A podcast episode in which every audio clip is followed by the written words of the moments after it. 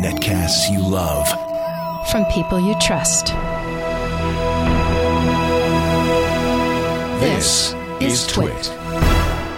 Audio bandwidth for Security Now is provided by Winamp. Subscribe to Security Now and all your favorite podcasts with the ultimate media player. Download it for free at winamp.com. Video bandwidth for Security Now is provided by Cashfly at C-A-C-H-E-F-L-Y dot com. You'll find all the Twit shows on your Roku box, Android, and BlackBerry phones, and all Yahoo Widget TVs powered by MediaFly. For more information, visit twit.tv slash MediaFly.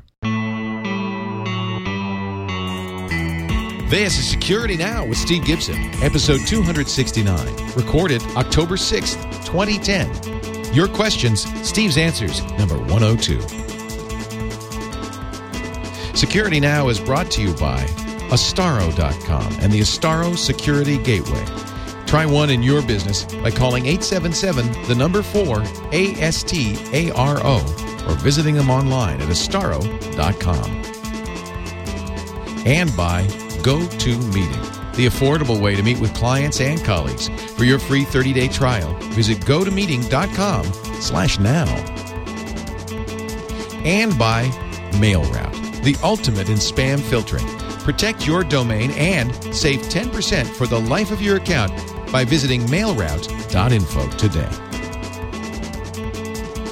It's time for Security Now, the show that covers your security online, your privacy online, and who better to do that than our good friend, our mentor, our security guru, Mr. Steve Gibson from grc.com, creator of Hey. Leo. Hey, Steve, how are you today? Great, great to be with you again as always. So today, I think we have, uh, if I'm correct, we are we are mod one. yeah, Is that right? We, we are odd parity today. It's our Q and A number one hundred two. Yikes! So we've got some great. Yeah, we had, uh, as you can imagine from last week's episode, where we talked about this very troubling potential new legislation that's being pushed on Congress by the FBI, and apparently with the support of our current Obama administration, a huge amount of response. Um, I've tempered it to, I I selected three out of literally hundreds of responses, which turn out to be sort of representative of of the of the different things everyone was saying. So I wanted to acknowledge everyone who wrote and to thank you for that. And um, and so about midway through today's Q and A, uh, we've got those three people who were pretty much representative of uh, what everyone had to say. Not much in the way of updates, uh, and actually not much in the way of news. So. Uh, we, but I think we're gonna have, have a bunch of interesting uh, observations from uh, listeners and questions. I can't wait to hear. Now, the good news was that the uh, the um, the piracy initiative COICA was dropped, was tabled. So Yeah, that that at least we don't have to worry about until next time because this Yeah. is not. They're going to bring this up. The rec- recording industry is going to bring this back every single session until Yep. they have a until they have a positive Congress. Uh, but this other one, uh, you know, the Obama administration and the FBI said they would bring this to Congress in January. So when when when it reconvenes after the midterm elections, and and I'm. Uh, We'll talk about this in the middle of our Q and A, but you know, many people have just said, "Oh, don't worry about it; it'll never pass." And it's like, eh, you know, folks, you you mentioned terrorism, and and the the problem is the FBI is not wrong about this being a problem. I mean, this is a problem.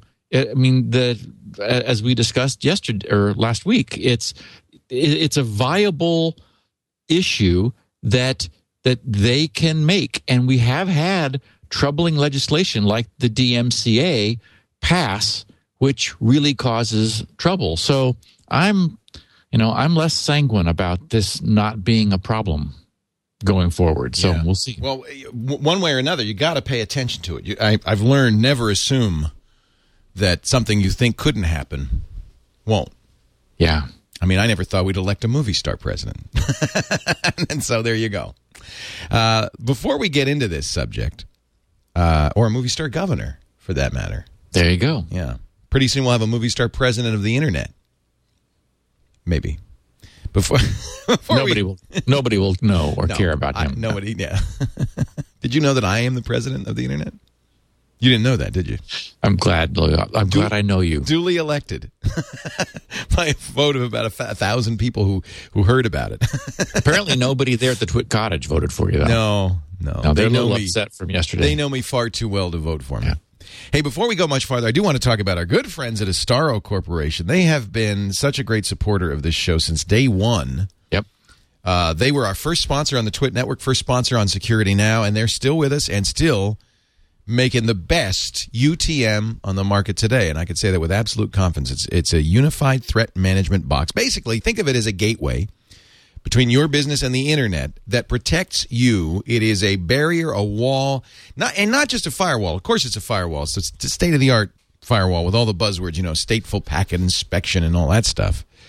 But you also have intrusion protection, content filtering, which nowadays I think is probably the most important thing to do to protect you. I mean, it will filter not only keep you know your employees from visiting inappropriate websites or using peer-to-peer networking or uh, file sharing or uh, me- instant messaging, should you choose, but it scans websites and email for viruses and threats so that they can't even you know accidentally surf to a site that has threats on it. There are three different antiviruses continually updated in this: two for uh, email, one for the web. Um, they've, I mean, I could just the, the the features in this thing are fantastic, and a lot of uh, convenience features too. Things like uh, VPN through SSL using all the you know protocols you might want: IPsec, L2TP over IPsec, PPTP tunneling. Uh, you get uh, great email uh, encryption, decryption, automatic signing and verification. Again, using standards like SMIME and OpenPGP. So you could turn that on for your enterprise, and man, you know you are you are secured. Uh, I just think this is a fantastic box, and it scales with your business. They have a uh, their own brand of active. They call it active active clustering that does load distribution for up to ten Astaro security gateways. So without additional load balancing, so you as you grow, so does your protection. Do me a favor, do yourself a favor, try this free in your business. Call 877 the number 4 A S T A R O, 877 the number 4 Astaro, or visit them online at astaro.com. And because this is a lot of open source software, they do offer a free version for non commercial use. You can download from the site, astaro, astaro.com slash security now. And, uh, or you can go to VMware. You know, if you use VMware, there's a VMware appliance with the full Astaro suite on it. And just recently, they added a free subscription to Astaro up to date so that you get all the updates too on your non-commercial version. I think it's fantastic.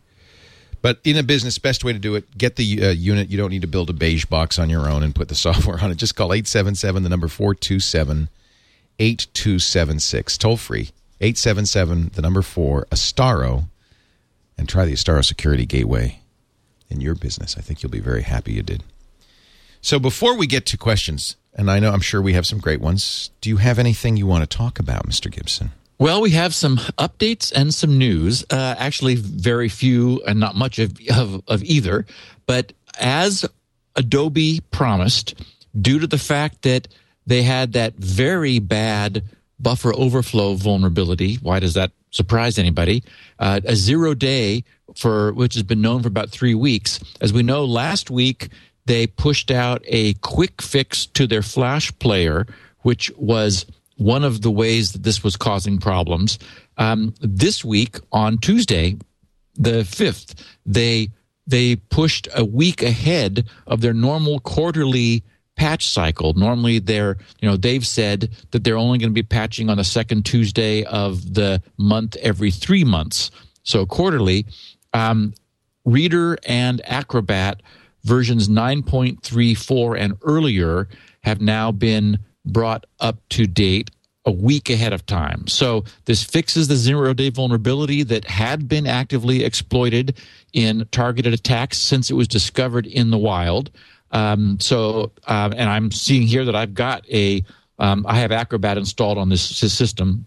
And so I'm seeing that it's got a little red icon on my tray saying, okay, update me, update me. So I did notice that it said it's going to have to do a restart. So it's like, okay, well, I'm not doing it now during the podcast or sure, or Yeah. just just before the podcast. Do like Leo does, yeah, learn, learn, learn that lesson. from me.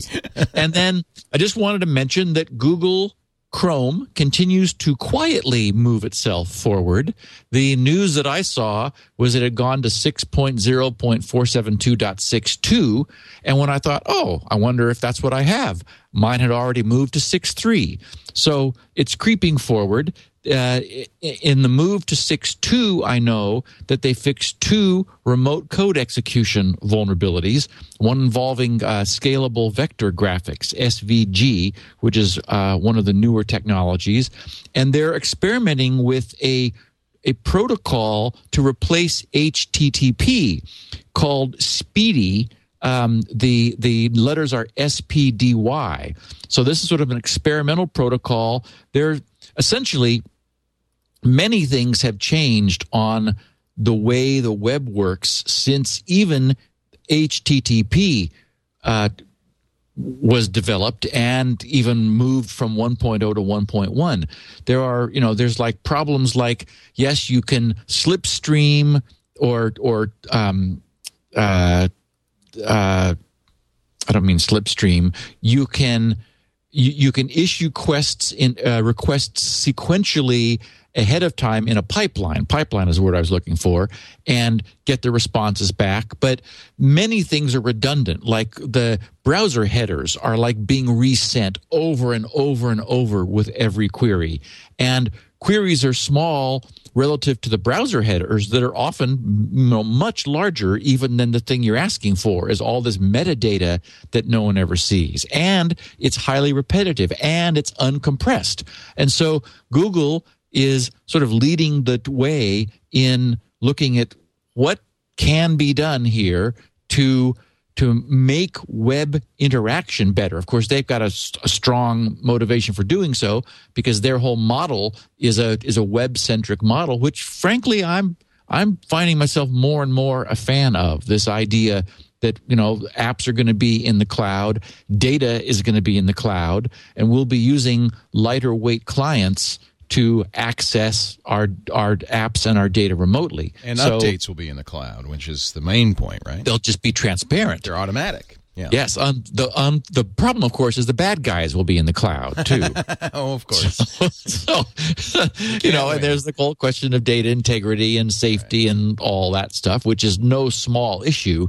You know, I'm uh, I'll go kicking and screaming into the cloud. I I like to have my data here and to move it around between devices. But I have to say, as I'm using things, um, for example, LastPass, uh, we talked about it, of course, several episodes ago. I should mention that I'm just loving it. I mean, I'm I, I'm really liking it. And the fact, for example, that I can change a login username and password on one system and then realize when I'm using my iPad, for example, it's like, oh, shoot, I changed that, didn't I? Mm. And I go, oh, wait a minute, I've got LastPass. Mm. And so it's maintaining synchronization among great?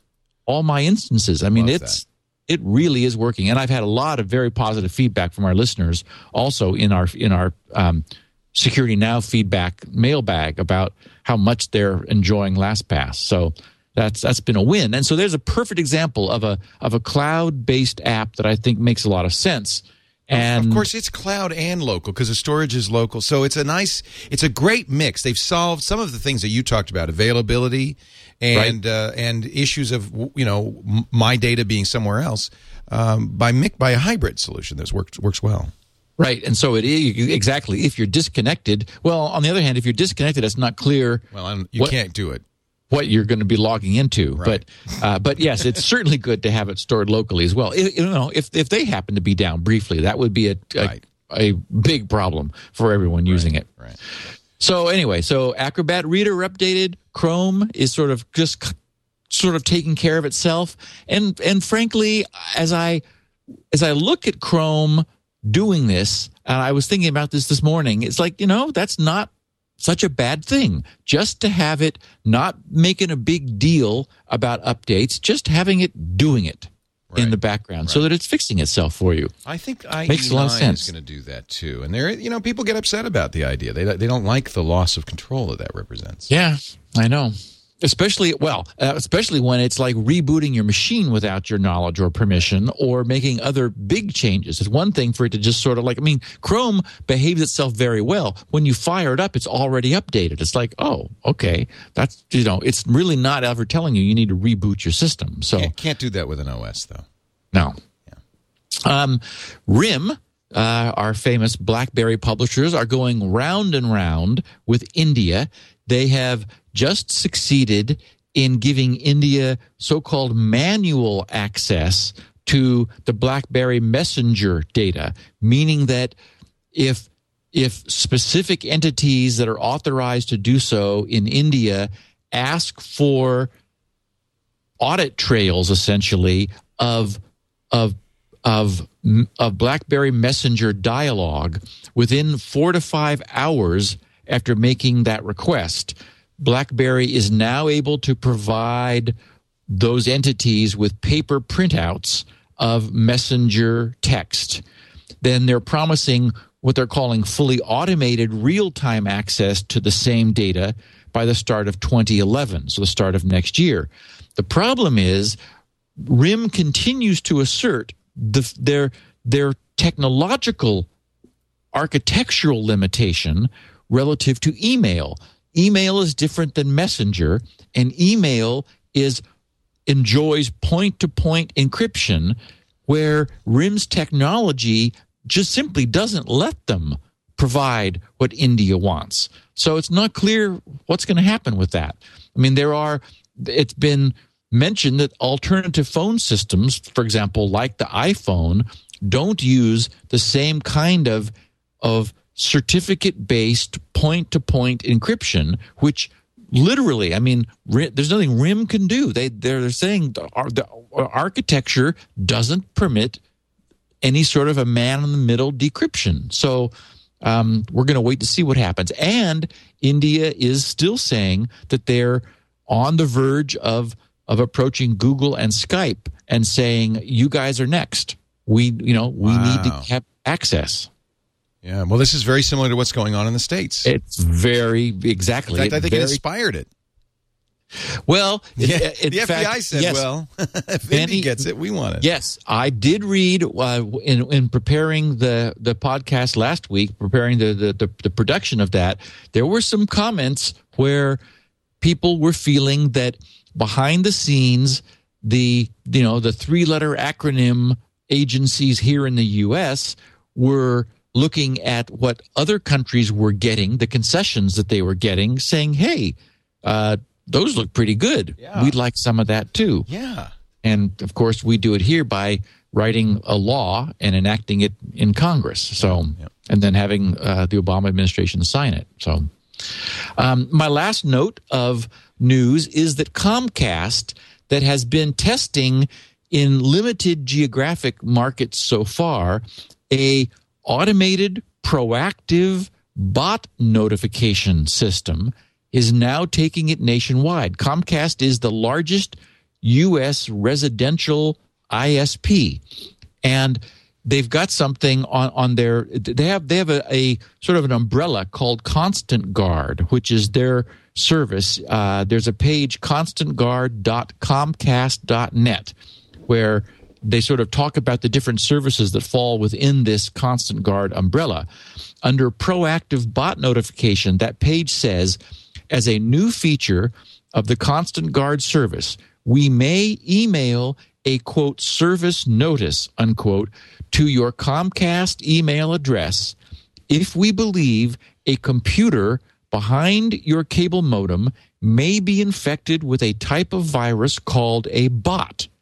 A bot is a malicious form of software that could use your computer to send spam, host a phishing site, or steal your identity by monitoring your keystrokes.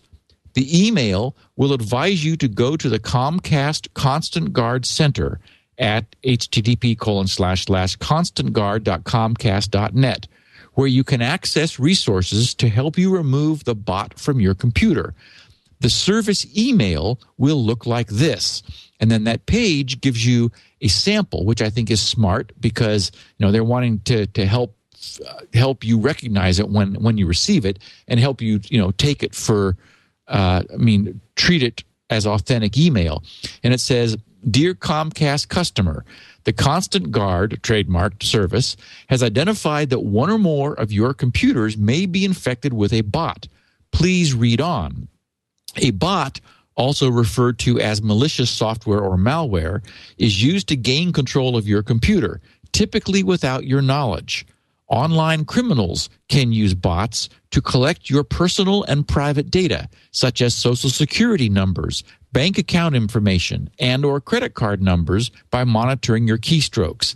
This can lead to identity theft and to identity theft and fraud. And then lower down on that page uh, about virus bot information, it explains that according to the National Cybersecurity Alliance, bots are the internet's fastest growing cybercrime, and 71% of consumers don't even know what bots are and what they can do about them. Comcast wants to help its customers stay educated, informed, and safe online. A bot is a type of virus that allows an attacker to force your computer to perform actions, usually without your knowledge. Once a bot is in control of your computer, it can be used to send spam, host phishing sites, or infect other computers. Online thieves use bots to collect personal data, such as social security numbers, bank account information, credit card numbers, etc. When this personal data is collected without your permission, it's often used to steal your identity, withdraw money from your bank accounts, and make fraudulent purchases on your credit cards. So I think this is fantastic. Um, I mean, this kind of Yeah. yeah, this kind of first of all, two things: the the fact that they've they've now rolling out automated detection of bot infection for their customer base is great. But from an educational standpoint, the fact that that people who are infected will be proactively notified and begin this education. I mean, th- this is the kind of stuff we really want people who are infected to be to be informed about and to take seriously. So this is just this is wonderful news. You can't see anything wrong with anything they said. Sounds all sounds all right and sounds all well, good. yes, it, it does. And again, I mean, the reason I, I wanted to spend a little time on it is that this this is just That's great. This is really proactive and and great news. I, I guess you know one of the reasons you know, Comcast is, I think, the largest internet service provider in the U.S. Uh, Yep. with, with millions and millions of customers. So it's important that they do this from the point of view of everybody else because they're protecting the rest of the net from their customers who are a prime target. But the, one of the reasons they haven't do, done this in the past, in fact, remember they were reluctant to block port 25 uh, outbound SM outbound uh, SMTP, which was used for e- spam forwarding, is because of the cost to them in tech support calls. All the Yep. people calling, going, and I know because I answer these calls on the radio. Uh, it's it's literally millions and millions of dollars. So a pat on the back to, to Comcast for biting the bullet and doing what they really need to do. Yeah, and essentially cleaning up their own network that way too. I think we've said, uh, certainly I've said it many times, that, it, that if we wanted to stop spam, clean up the networks, the first place to start is ISPs. If ISPs implement these kinds of policies and block this kind of stuff, it stops.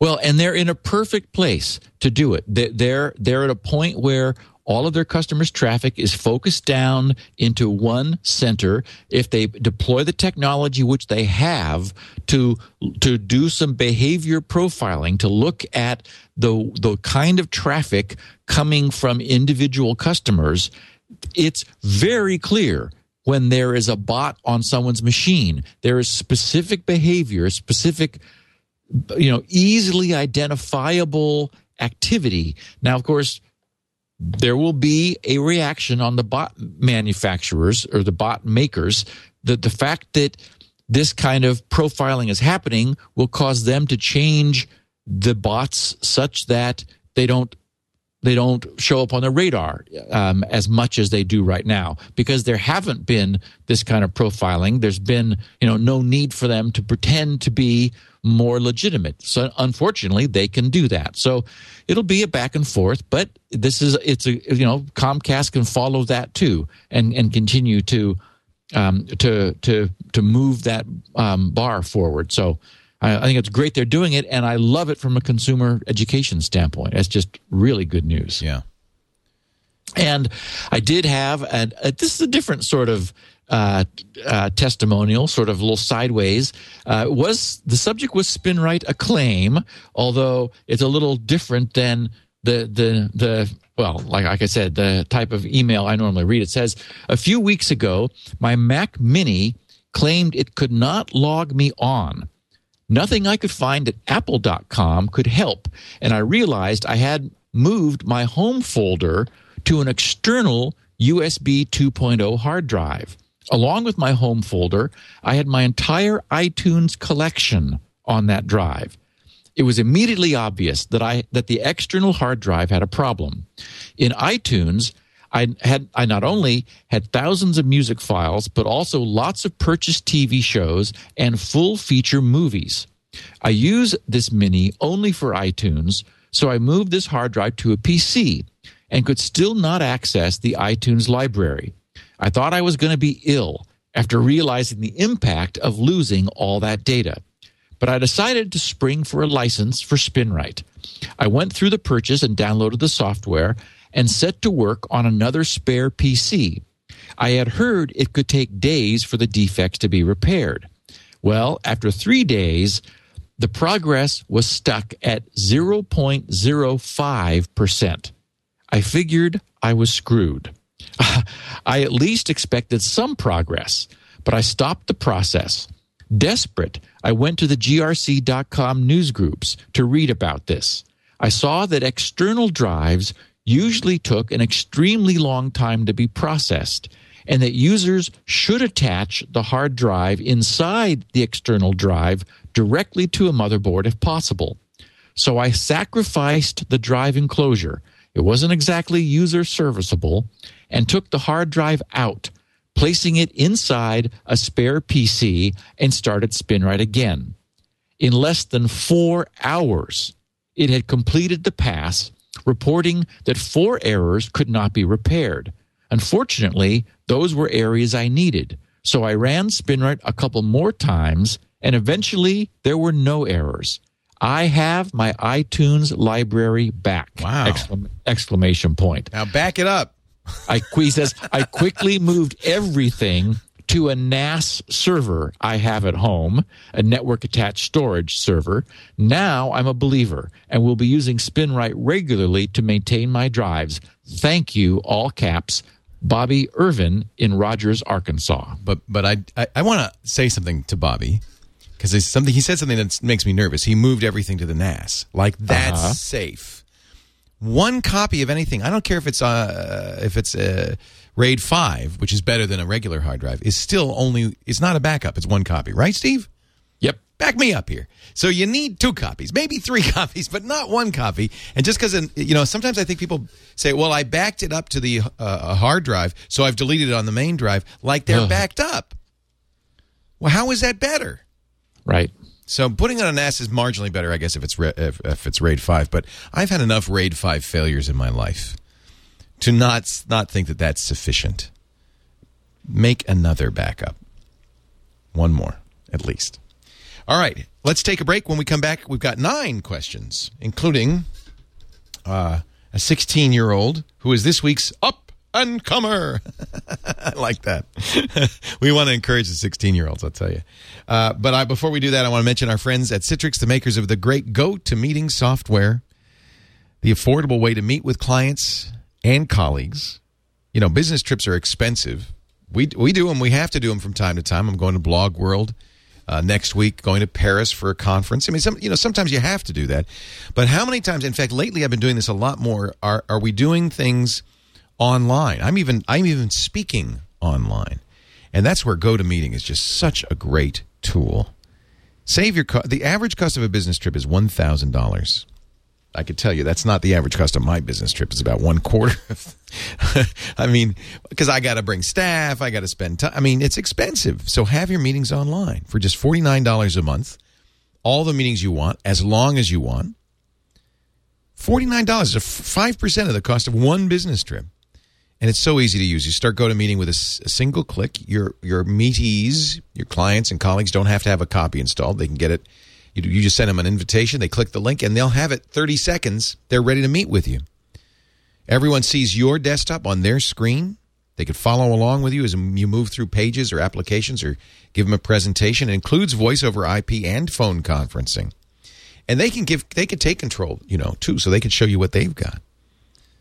It's an award-winning service. It's 128-bit SSL encrypted. It's great for sales presentations, product demos, training sessions, collaboration, and to replace most business trips and save you lots of money. Try it free right now. Talk about saving lots of money. We've got a new coupon code. I want you to go to the website, gotomeeting.com and eh, slash now. We decided security now was too long. Go to meeting.com slash now. Give it a try today. I think you'll like it. GoToMeeting from the great folks at Citrix. We thank them so much for supporting us, and we invite you to try it. You know, there are, you know, I know there's other choices. And go ahead and try them. I know you're going to come back to GoToMeeting. It's just the best. All right, Steve, I've got questions. Great. Do you have answers? We'll find Yeah. out. Presumably, since you chose the questions, you do. Question one comes from Gary in the Motor City, Detroit.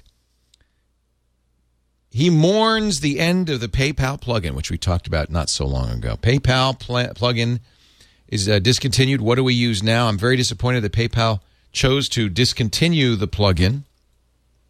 It was a great feeling to be able to pay for online purchases with their secure card without revealing my credit card and have the funds come out of my PayPal account. Is there an alternative, Gary? Well, first of all, his sentiment was also expressed, as are many of these sentiments that I, I choose to share uh, from many of our listeners who commented that the PayPal plugin had discontinued. And I share the sentiment. Um, I mentioned a while ago that GoDaddy was frustrated thanks to my use of a temporary credit card number, which I obtained from the PayPal plugin. When I registered a domain um, as an exp- uh, sort of an experimental domain a little over a year ago. When it came time to renew, they first sent me email, and then when I didn't respond, they complained that they were unable to charge my card.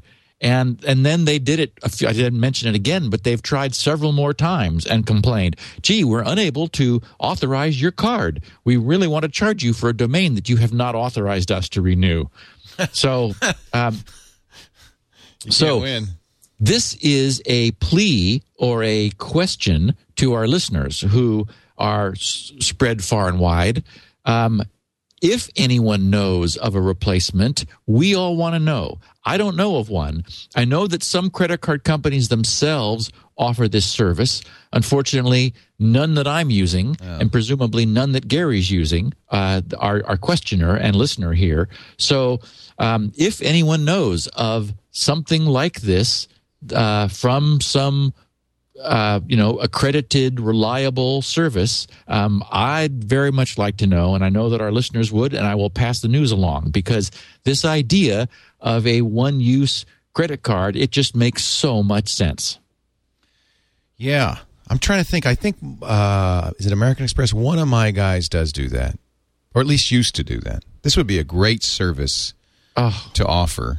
Yes. Um, Visa uh, does, but again, it's not all Visa cards. I think it's just some uh, Visa cards. So you, you you should check with your credit card company. oh, in fact, I'm sure because I'm a big Visa user. I use Chase and Yeah. um, and Yeah. a couple others, and, and Chase, for example, doesn't. it's up to Chase to do it, not Visa to do it. You know, what I'm Correct. saying?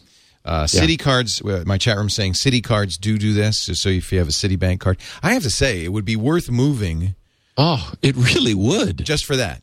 Yes, it really would. I mean, it's such a, a such an advantage to be able to. I mean, and and frankly, I'd rather use my main credit card company rather than Right. a third party. But but if a third party is not available, then you know, I mean, if if if a credit card can't do it and a third party can, I'd I'd sign up for such for such a service. Right. Uh, so good. So uh, at least we know Citibank does. Uh, of course, inquire before you move your tra- transfer your uh, account over there. Yeah, But make sure you qualify. make sure Yeah. you qualify. All that stuff. Great question and uh, and uh, a great point. Paul in Montreal, Quebec, with question two for you, Steve. Some troubling information about iPhone apps. Steve and Leo, he's given us a um a uh, link to a story in h-online.com, and we'll put the link in the show notes concerning Droid and iPhone apps. Actually, I should say Android because it isn't just Droid; it's Android and iPhone apps, and how Right. a good chunk of these free apps are conducting data collection from the devices they're installed on. I've seen this uh, uh, story talking about Android. I didn't realize iPhone did it as well. He says, I've never been an iPhone user, apart from the device being very pretty with apps to help you find your socks. I have no urge to get one. I've always been a little put off by its lack of security and Apple's carefree attitude when it comes to security in general. Apple might dispute that, by the way. Yeah. I don't think they're carefree at all. And I do, but I do think, and I know you agree, Steve, that the next vector for malicious software is absolutely going to be portable devices. That's why this question is on our Q&A today. Yeah. So uh, this uh, study, many free iPhone apps pass device ID to the app vendor. In the Android sphere, it wasn't just the device ID. Some of them were passing GPS coordinates, where you know to add networks where your user is, and in theory, even phone numbers and other data, personal data.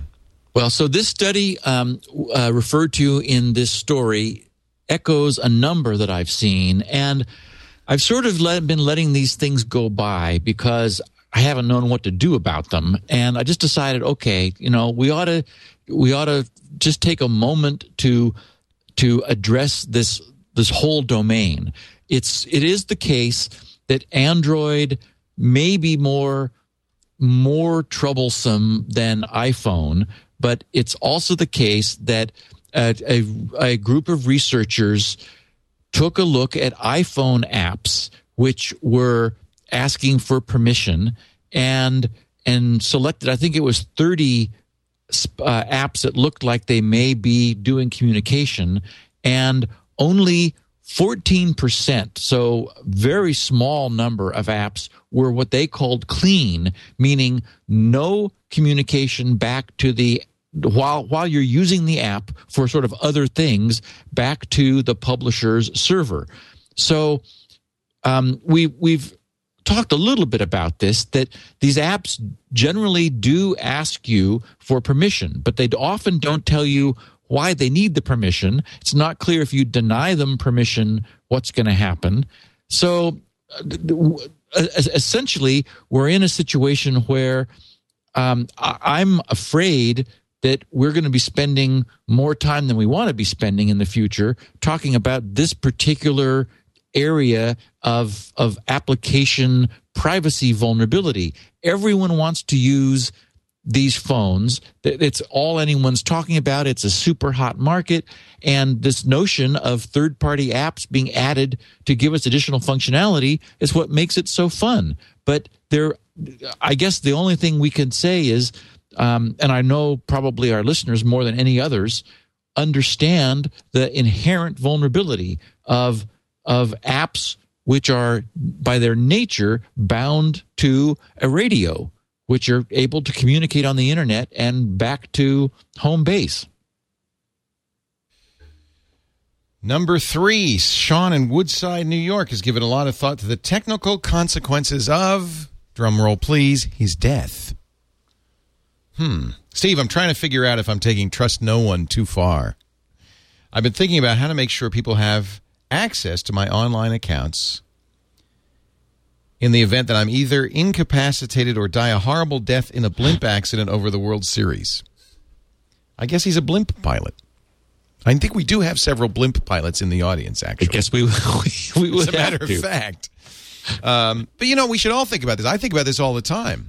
Exactly. It's why I chose this. I think he makes some very good points.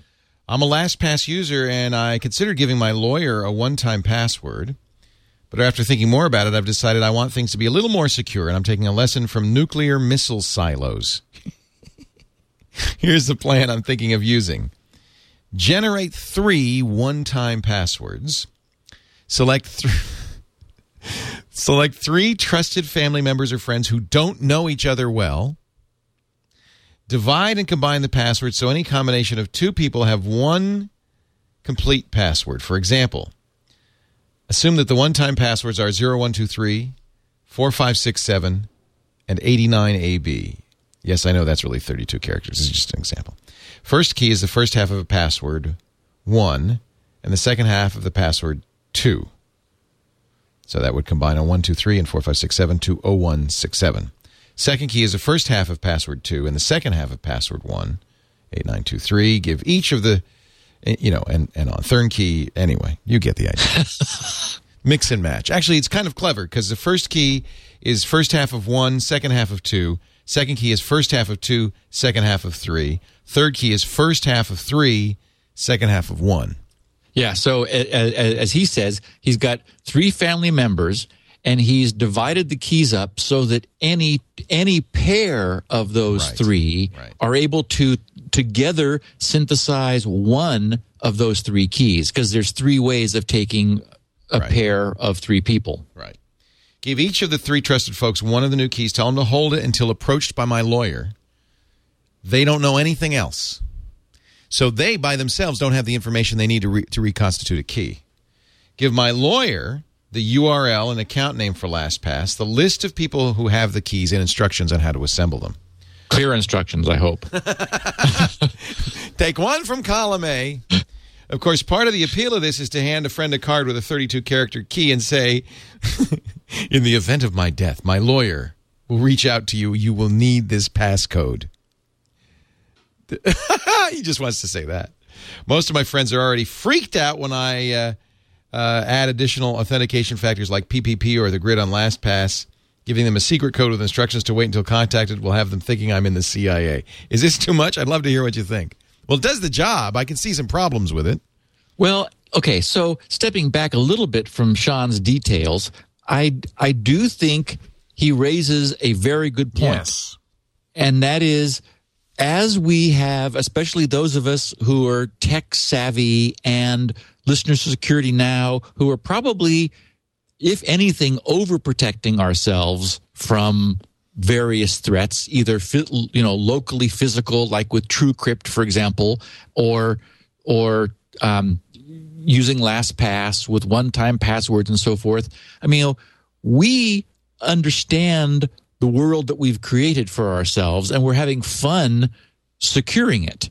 But imagine, I mean, really run run the scenario of you disappearing. Let's not give you a horrible death, but you disappear, and and the people in your life need access to your world.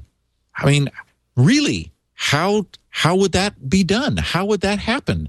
If you if you use a fingerprint to access your laptop and there's information on it that would be necessary for for people you I mean you know in in your disappearance imagine that you want them to have access to these things. I mean you're gone. So it's it's important. How does that happen? And so I mean it it really in taking everything into cyberspace with and taking advantage of the uncrackable technology we have now, which of course was the controversy the FBI is trying to deal with here, um, you can be in a situation where you may wish that people had access to this if you're no longer able to make it happen. So I I think it's worth just sort of pausing for a second and saying, you know, it's sort of the equivalent of a last will and testament, but it's how to get to the parts of my technology that I would want my family, for example, or my attorney to usefully have access to, like, you know, bank account logons and numbers and and where stuff is and so forth, which is all locked down tight, and that's well and good as long as you know we're here to unlock it. But what what about when we're not? I think for most people, it'd be sufficient. The, the lawyer, look, do you trust your lawyer? Maybe a spouse, a, a close friend would be sufficient. Um, I think that's enough. I'm gonna. I would. My. eh, eh, Although I have to admit, I haven't done this, but it would be. It kind of behoove me to write this all up and give it to my wife and say, you know, honey, if something happens to me, and then what if the two of us die? I guess I'd have to give it to my lawyer as well to go with the the wills that the lawyer has. That seems sufficient. I'm not worried that my spouse or my lawyers are going to break into my accounts. No, and I and I think that's the proper level. Um, you know, I think Sean's having fun dividing passwords up among his friends and freaking them out. Um, but but the point is that you know, do our attorneys have this information? And my guess is most of them don't. right now. Right. And and arguably maybe they should. Yeah. They don't. I don't. I haven't. Yeah. Uh, Edward Rosales in Springfield, Oregon, wonders about the security of wireless keyboards and mice. Steve, I use a wireless keyboard uh, and mouse with my Dell laptop. Just wondering if doing so creates a weakness and or security hole. By the way, I'm a licensed SpinRite user. Thanks a bunch. We talked about this uh, a while ago. Well, yes, and I thought it was due for a renewal because um, it was. It's been a long time ago. What we learned was that the wireless keyboards have such weak security that essentially when you turn the keyboard on, it chooses an 8 bit byte randomly and XORs the data that's being sent with that byte. Now, what that means is an XOR, an exclusive OR operation, can it inverts specific bits of the byte. So it is the case that the data is not technically in the clear. It's not plain text. But boy, I mean, it would just be a fun and relatively short exercise to decrypt that stream. It would be trivial to decrypt it. You you simply take a look at the da- uh, at the data and begin to play some games with a pencil and paper, and you can pretty quickly figure out what those eight bits are. So the the encryption of wireless keyboards is virtually ineffective. And it is transmitting at a distance of many meters. So you know 10 20 feet. Enough so that it's been shown that neighbors like like apartment neighbors somebody who shares a wall with you or a floor or a ceiling um, is able to receive the output of your wireless keyboard. Are they doing that? Eh, probably not. Could they do it? Absolutely. Now, a mouse is a much different proposition. It's just sending its relative movement as you move it, you know, up, down, left, right. It says, "Oh, I just got moved over this far, or up this far, or over." So there's there's really no information of the same kind that can be captured from a mouse. But a keyboard is a different matter. So it it certainly is the case that there is a security trade-off being made when you when your keystrokes are jumping through the air over to your computer. There is not strong encryption happening in wireless keyboards. It's almost no encryption. And so something to be aware of. Yeah. And there, there are well known attacks on this. Yes. Brian M.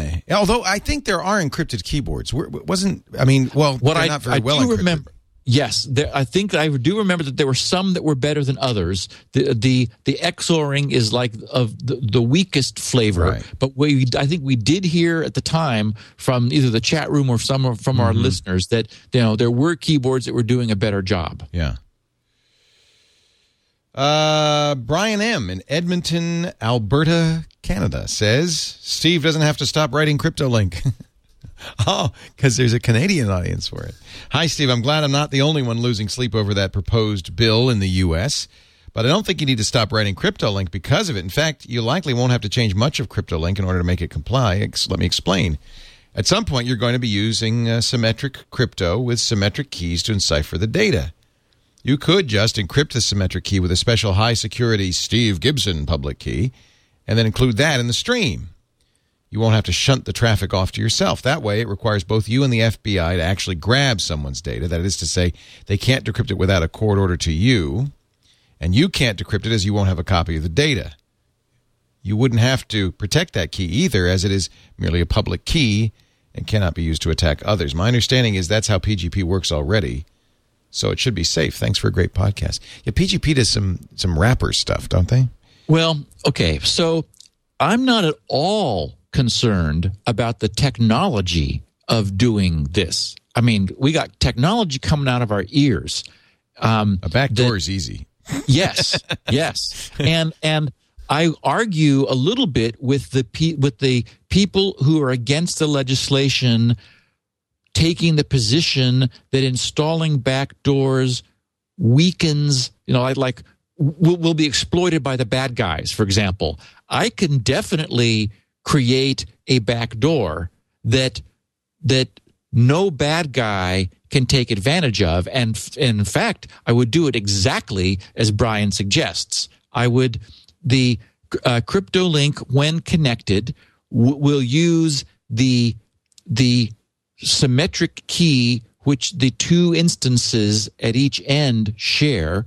They use that to negotiate a so-called session key, a temporary session key, which is used just for that connection all that has to be done is that that session key is encrypted with a public key, which is universal for CryptoLink and which only uh, I, GRC, has the matching private key for.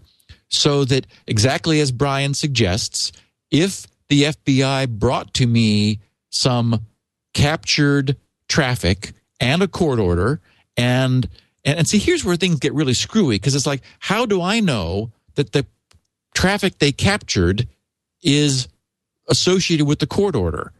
I mean, the the the practical side of this, the the the doing this safely is so full of is so fraught with problems that it it just it goes exponential pretty quickly because then as as I've also said you know the how are they even going to know that the encrypted traffic is CryptoLink. There's, there's, it could be right. Skype. It could be anything. Anything encrypted looks like pseudo random noise. So how do they know what it is if they're on the wire somewhere? So there's, I mean, it's, uh, if nothing else, when this law occurs, we're going to have a field day looking at what it is that it says and, and, and, what it means to the industry. We can, we certainly can hope that it doesn't happen. As I said, I'm, I'm, my fingers are crossed, but I'm less sure of that. But so it's, it's not that we don't have the technology to do this.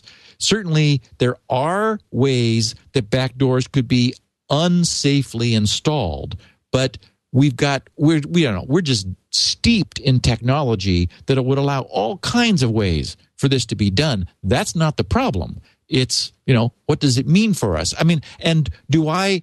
How do I feel ethically about having the master unlocking key? I've had people say to me since the story came out, Steve, we trust you.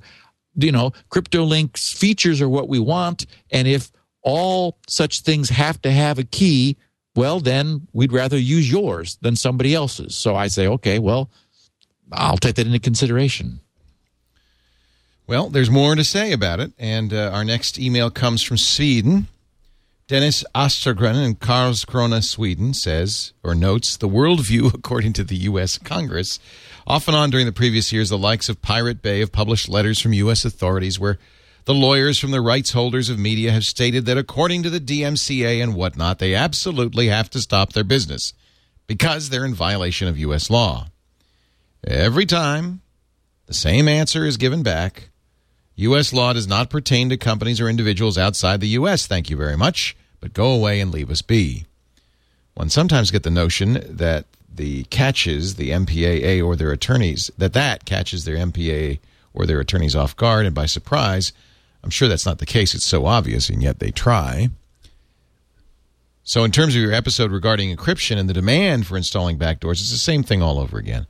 What's stopping any U.S. company from merely selling their product via any other country or registering their company elsewhere. I don't expect the big ones like Microsoft moving shop, but still, I'm absolutely sure both you and Leo know this, but it could be worth mentioning on the air. U.S. law pertains to U.S. citizens and U.S. companies alone. It's very easy to get the idea from listening to what you discussed that it has an impact on everyone. Did I miss something obvious? May I suggest you moving to Sweden? Other than that, many thank yous for everything. Longtime user of SpinRite and constant lurker in your news groups. Also, many thank yous to you for pointing me in the direction of Leo. It was your promo videos for SpinRite, visiting with Leo and Patrick, that introduced me to the world of netcasting. Regard, Dennis. Well, so this is the other um, comment that I've had both in our in the GRC news groups and from many of our listeners who said, "Steve, just move." Well, wow. I like no. I mean, they're serious. They're saying, "Don't you realize this is just a U.S. law, and you could just move somewhere?" and someone was suggesting Aruba or something, which yeah. actually sounds quite, pretty nice. Lovely, yeah. Trinidad and Tobago. Problem is, I like where I am, and I don't have to do CryptoLink. I have other things I can do. Um, you know, SpinRite could use some attention. It's been now six years since SpinRite six was launched, and and you know, I it could use some updating. And I have other ideas and and things that could keep me busy. Um, you know, that I would find interesting. I would love to do CryptoLink. I'm hoping the law is not going to happen, but for me, moving is not an option. Nor is developing a product that I cannot myself use in my own country. So, you know, someone had also said, well, you know, just make one that's only for export. It's like, well, okay, that's just not interesting to me. I know I want be to my friends to be able to use it, and for for me to be able to use it, and you know, all of our U.S. based listeners to be able to use it. So, you know, I, I do recognize. I will say one thing though, and that is that it may not be elsewhere today that a law like this exists, but the if the US passes such a law in the same way that we know that the three letter agencies are looking at what other countries are demanding from RIM and saying, hey, we want some of that too. Uh, we're precedent setting here. And it might very well be that, unfortunately, we paved the way. I mean, this is all very disturbing. Um, I would like to say it has no chance of ever happening, but I think it has a chance substantially greater than none. So we'll see. Well, and I'd like to point out that yes, the Pirate Bay thumbed their noses, thumbed their noses, and then were prosecuted by Swedish authorities, no doubt due to pressure from the United States. Yes. And uh, you can say, well, that U.S. laws don't apply to us, which is, of course, technically true. But uh, these content rights holders are putting pressure on every country in the world. Look at the ACTA agreement, uh, yeah. the World uh, Intellectual Property Organization, WIPO, and others. I mean, this is, you know, if you want to be a participant in the modern world, uh, you're being required to be a signatory to the WIPO Treaty and pass laws in your country that duplicate American laws. Yes. And the DMCA did happen specifically because of these, you know, the rights holders like the MPAA that pushed this thing through Congress. And we got a law which is so overly broad that it's being used and you might argue abused, for example, to keep professors from from being able to do research on copy protection. Right. Yeah. Precisely. Bad laws do happen. Yeah, and they affect everybody globally. Yeah. Uh, so yeah, Steve could pretend he's in Aruba, but that's not a solution. Maybe I could get some palm trees in the back here.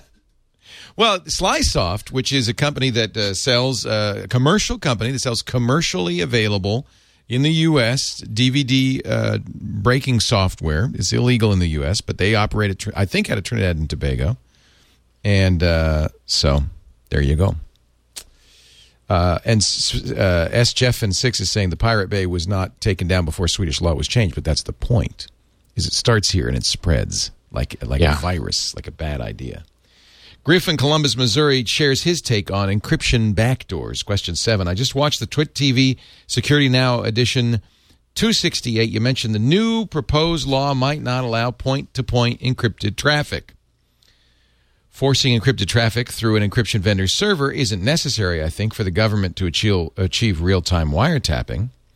I suspect the government intends to obtain the encrypted traffic as it goes through each ISP's servers or routers. By the way, that most ISPs already are collecting this data for the government. Or maybe somewhere on an internet backbone. Also, require the encryption software vendor to provide some master key or other means to allow the government to decrypt the messages in real time. That's the back door.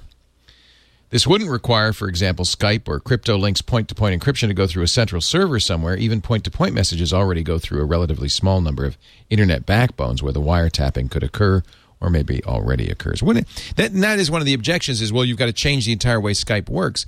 But yes. Is that true? Well, that the the the story that was written and of course you know we don't have a law yet we don't have we don't have final text of one as far as i know but but uh, first of all, again, I chose this one because many people made the comment, and I've I've read this from people responding many times. So this so this is the third of our of our trio that sort of represent a consensus of of opinion and feedback from this. And Um, so there's two points. Um, what what was specifically addressed was the the nature of peer to peer communications, meaning point to point, where no third party is involved with the traffic. Skype was highlighted or mentioned specifically because we know that Skype's technology is a point to point encrypted stream. You and I right now are talking with Skype, and there's a, a, a flow of encrypted UDP packets directly between our two endpoints. So it's certainly true that it is, you know, I'm I'm using bandwidth which I uh, purchased from Cogent, which peers with level three. You're using bandwidth that appears with your ISP. So it's true that there are locations on the net where this communication that we're having is available virtually you know all the routers. I think there's 13 routers between you and me leo. So you know any of them uh, represent access points. But my reading of what was said indicated that re-architecting this kind of communication was what this law would require. That is so that somehow the FBI doesn't have to go to like an ISP in order to get this, but is able to somehow present me with a court order saying that they want wiretap access to a given person's, a given customer of mine's use of my product. Hmm. That's what I, that's the way I read this. And frankly, I don't know how to do that. Right. I mean, I, I literally, well, I, I can't. There's there. I mean, the the architecture doesn't provide it. So, I mean, uh, certainly there will be. I hope there will be. You know, Senate meetings where where representatives of Skype and other high profile companies sit down and explain to the senators or the representatives, you know, with diagrams that are really clear that this is just not a matter of flipping a switch. And yes, we would like to comply if, you know, like with the FBI's well meaning and understandable need to have access to our, um, to our, our technology. It just, I, I just don't know how to, how to make that happen. Somebody's pointing out it puts your life at risk if the bad guys say, We'd like to know what uh, this person is saying and they come to you, they don't need a subpoena, they need a brick. Yeah. And that's not good either. Let's not forget that. Yeah. I'm going to take a break on that lovely note. anyway, so this, this is the last we're going to talk about it.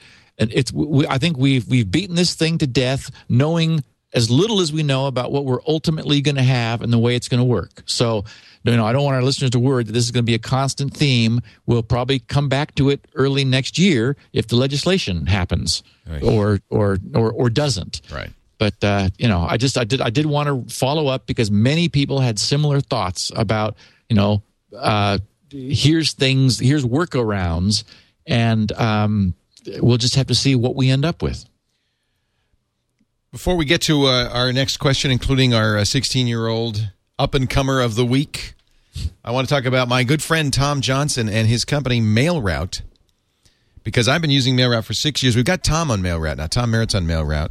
He has a domain SubBrilliant. I noticed he hasn't used it for a while because he said it got so spammed up he couldn't use it. He was going to, you know, he has subbrilliant.net for friends and family to have their own addresses. I use leoville.com. And my whole family, and uh, not just my uh, immediate family, but my extended family, all has leoville.com addresses. And uh, so we so I what I've done since since 2004, I changed the MX record on my site to point to MailRoute. MailRoute gets all my stuff, cleans it up, and sends it back to Leoville, where my family and friends and everybody get nice, clean, spam-free email. They use some really sophisticated stuff like gray listing, uh, just some really uh, uh, uh just high-end stuff to do accomplish two things. Now, I, and I know, you know, as we said uh, at the beginning of the episode, uh, maybe we didn't. We were saying it off the air, I think. Um, If you use Gmail, you know you get great anti-spam filtering. A lot of people using online accounts are, get, are getting fined, and they don't need a spam solution. You don't see as many sold these days. This isn't for individuals yet. I suspect Tom might find a way to make this possible. But for people who have domains or who do their own email, companies that do their own email for privacy reasons, they don't want it to go through Google. Maybe you're an attorney, a healthcare professional. MailRoute is a great solution for you. I want you to go to mailroute.info to learn more and find out how you can save 10% for life. $2 per seat per account. I think it's a $20 minimum. But Tom can walk you all through it. He'll talk about the technology too. I mean, lots of really sophisticated stuff that doesn't now. I, I, you know, somebody's asking about reverse DNS. I've had all sorts of problems with bad reverse DNS solutions. MailRoute is, you know, it just works. It's silent. It hums in the background. 96.8% of all my email over the last 12 months, literally a million messages were spam, and I never saw them. I, they never hit my server. I never had to deal with them. Once in a while, like once every three or four months, just, you know, for kicks, I go and I look at the spam store because it does store everything it blocks on the mail route servers. And I'm always, you know, like, well, there's, that's right. None of this is anything I want.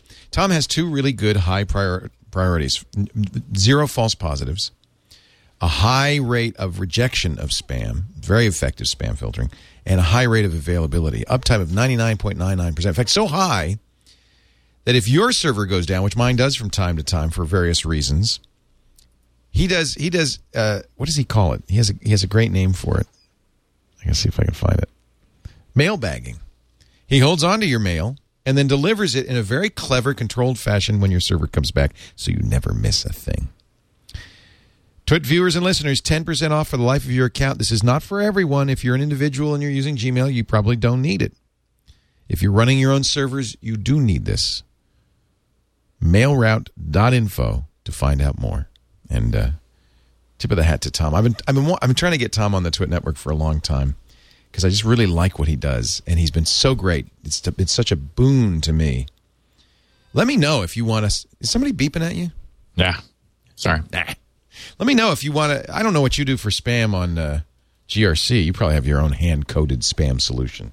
What do you do? Um, we don't have any spam. Oh, I know what you do. Keep it to yourself. yeah, I'm not going to say what you do. It's not a practical solution for most people. No, it's not. It's very effective, and I would do it. It involves, well, I could say this changing addresses all the time. Yeah, exactly. That's not giving anything away. No. But um, but I'm not gonna. I can't do that. so for people like me who actually have to give out my email address in public, you got to have something, and this does a great job. Also, you do not let HTML mail through. No, maybe you everything. do. Yep. You do. We have no, we have no filter. For a while, you did that, Correct. but that has a, con- a high consequence as well. It's really tricky to get rid of spam and not re- get rid of the good stuff. And this is where Tom. This is all he does. He sold uh, his company to Microsoft. You may have heard of it. It's called FrontBridge. Now Microsoft calls it Microsoft Exchange Hosted Services. And uh, that was some years ago when he when he sold that company. He's been doing mail route ever since. Great guy. Uh, let's get on with the questions. And I think where are we now? Are we at to seven? No, we're to eight. Yep. Oliver Stengele or Stengele in Heidelberg, Germany says, "Welcome to the rest of the world with Coica, the C O I C A. We talked about this last week." Stephen Leo, as, as it is common for the listenership of your podcast, I'm a computer science student in Germany, and I'm here to bring you bad news and more bad news. The idea behind Coica, the government-controlled internet censorship via DNS blacklists, that's not new. Not long ago, we had the exact same brain dead proposition in our political organs. They called it, now let me see if I can get my German together, because this is one of those omnibus words that the Germans love to make. Zugangsverschwörung, Währungsgesetz. Access Complication Law. They- this is the literal translation. It was headed by Ursula Zensursula von der Leyen and uh, reasoned with the killer argument of fighting. They always bring it. They always truck this one out. Child pornography. You Yeah. watch. It'll be brought out again because n- nobody can stand up and say, "Well, I'm, I'm for child pornography." You got to say, Right. "Of course, I'm not for child pornography." Long story short, the whole thing went through and is currently in effect in Germany. I, I, I would like to point this out that I we take full blame in the U.S. for this because the what they do, what the record industry, motion picture industry do, is they try this out outside the U.S. They, this is what ACTA is all about: is to get it passed across the world so that the U.S. Congress has no choice but to ratify. Yep. And uh, and so it's a very backdoor way of sneaking this through the U.S. He says, well, not quite, because a short time after the proposition became law, some politicians realized what they had done, and due to an incredibly huge public opposition, which peaked with an online petition to the German Bundestag with 134,000 supporters, the largest peti- petition to this day, they delayed the censoring part of the law but did not cancel the whole thing. The details are mostly disturbing, but one thing is clear it is a huge mess. And guess what? Not long after Zensursula, a member of the European Parliament named Cecilia Malmström, got hooked on the same thing, this time for the entire European Union. I do not need to repeat the reasons against internet censorship. You and Leo named quite a few in your recent episode, but seeing now that even the U.S. is no longer safe from this Pandora's box really bothers me. If COICA gets through, by the way, tabled for now, it will become a shining example for all those countries that want to implement internet censorship in the future. A very scary prospect, in my opinion. I just hope the land of unlimited possibilities does not become the land of impossible limitations. Oh, so well said. Best regards. Keep up security now in GRC. We really need you these days, Oliver. Oliver, what a what a great. I like that. I want to say that one more time. I just hope the land of unlimited possibilities does not become the land of impossible limitations.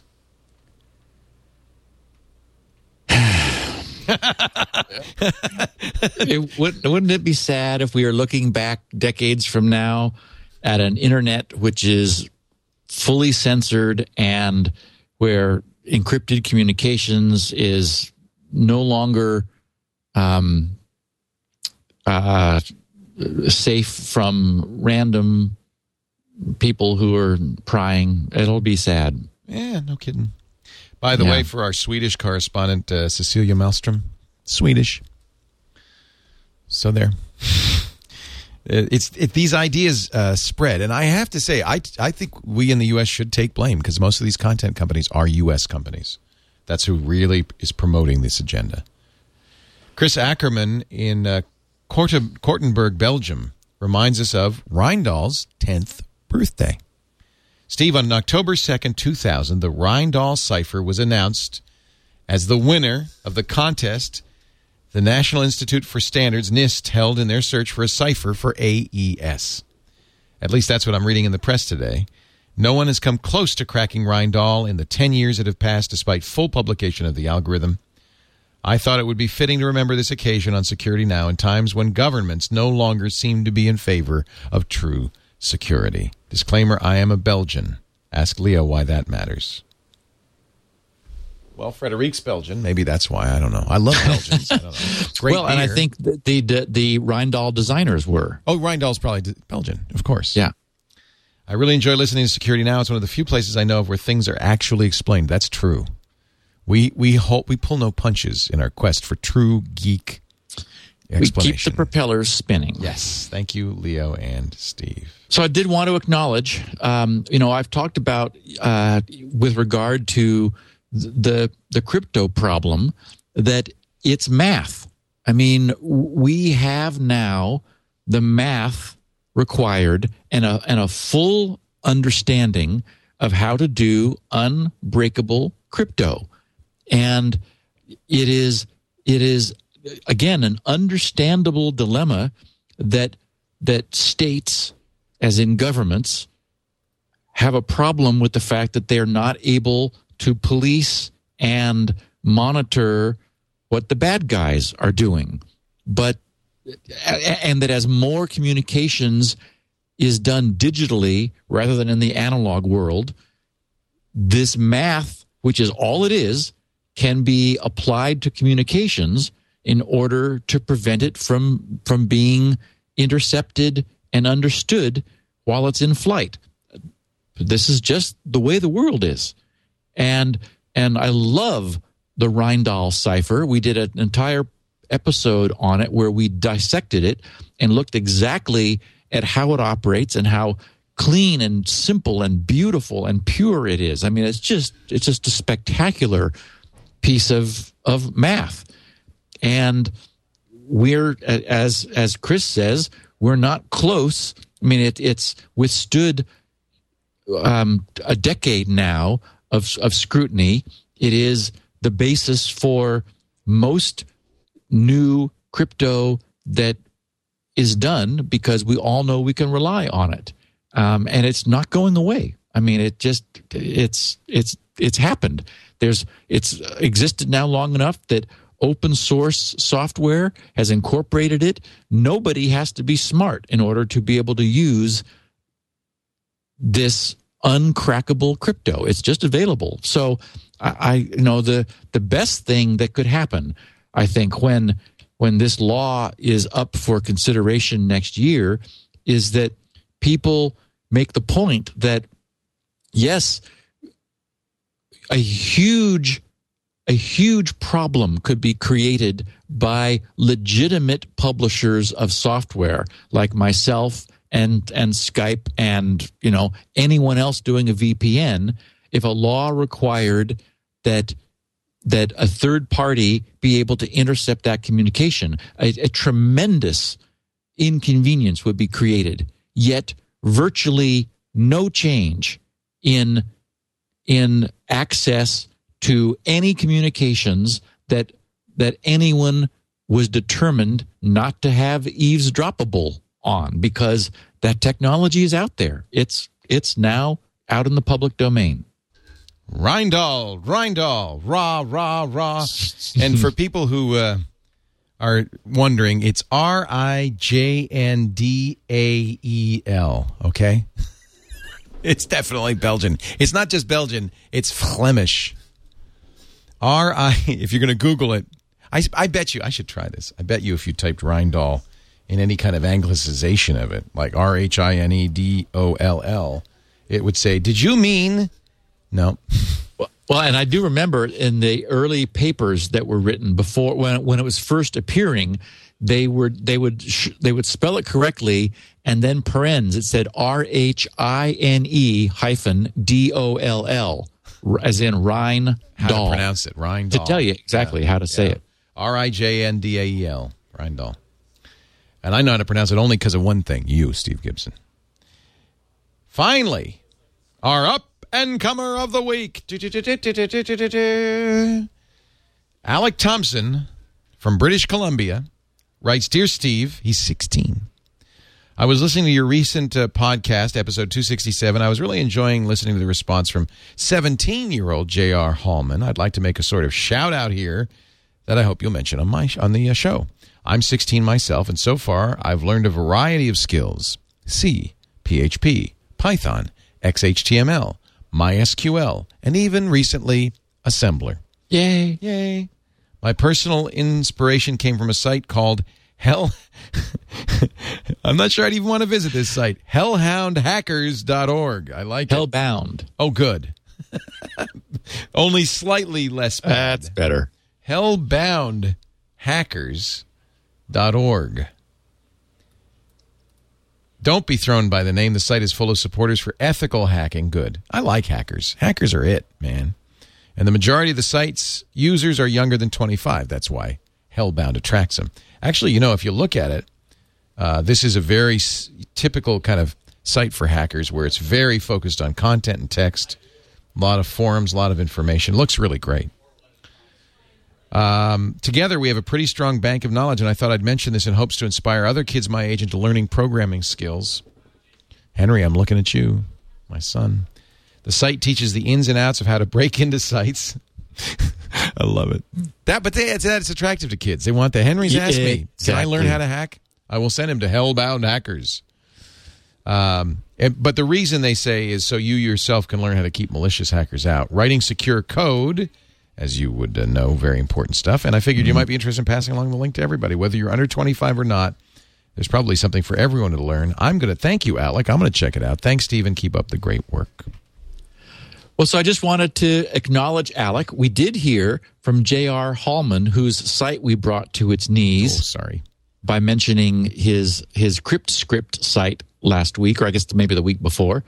Um, uh, so I got a nice note back from him, and I just wanted to say I think it's great that young people are listening to the podcast, and uh, again to encourage people just to get out there and do stuff. This is great. It's uh, because you know it's the future. They have simulated security challenges, so you can really test your chops here. Very cool. This is great. Boy, you know what? I want to check that out. That looks like a great site. Steve, we have completed our uh, 10 our mission. fabulous questions and your 10 fabulous answers. Once again, um, if you want to know more about Steve's work, you go to his website. You'll find out a ton of stuff there, grc.com. You can follow Steve on Twitter, too. He is SGGRC. His, uh, do you still uh, do updates on the iPad or pad stuff? Because, you know, I think there's a lot of new stuff to talk about. I haven't, um, except um, initially. There's for me. I mean, I'm I'm a daily pad user. I absolutely love it, but I haven't really run across anything that, uh, that I thought was um, significant enough. So yeah, it's just sort of a quiet account. Yeah. Well, it's going to get active. Microsoft just announced they're shipping Windows 7 tablets by the end of the year. Mm. Uh, SG Pad, that's that one. And then uh, for the official corporate account of the Gibson Research Corporation, just at Gibson Research. Steve also sells a very fine must have hard drive maintenance and recovery utility, which we talk about every week. I hope you have a copy. SpinRite, you can get that directly from grc.com and is custom built and hyper secure e commerce system. You'll also find there lots of free stuff like Shields Up and uh, CryptoLink will be there someday, maybe. God and Yay. Congress willing. Yes. grc.com. Go to grc.com slash feedback if you want to leave a question for our next feedback episode. And you also, by the way, at uh, grc.com slash security now, find 16 kilobit as well as the full full flavor of this show and uh, transcripts from Elaine so you can read along and all the show notes. That's grc.com. We do this show. You can watch it live every every week at live.twit.tv at 11 a.m. Pacific. That's 2 p.m. Eastern, 1800 UTC. Live.twit.tv. You can chat along uh, as we go. I, you hear me from time to time mention the chat room. That's irc.twit.tv. Uh, and um, I think that's it. Boy, you I think you covered all the bases. All the bases, dude. You covered all you you covered all the bases. Steve Gibson, it's always a pleasure. Thank you so much, and uh, we'll see you next week on Security Now. Talk to you then, Leo. Thanks.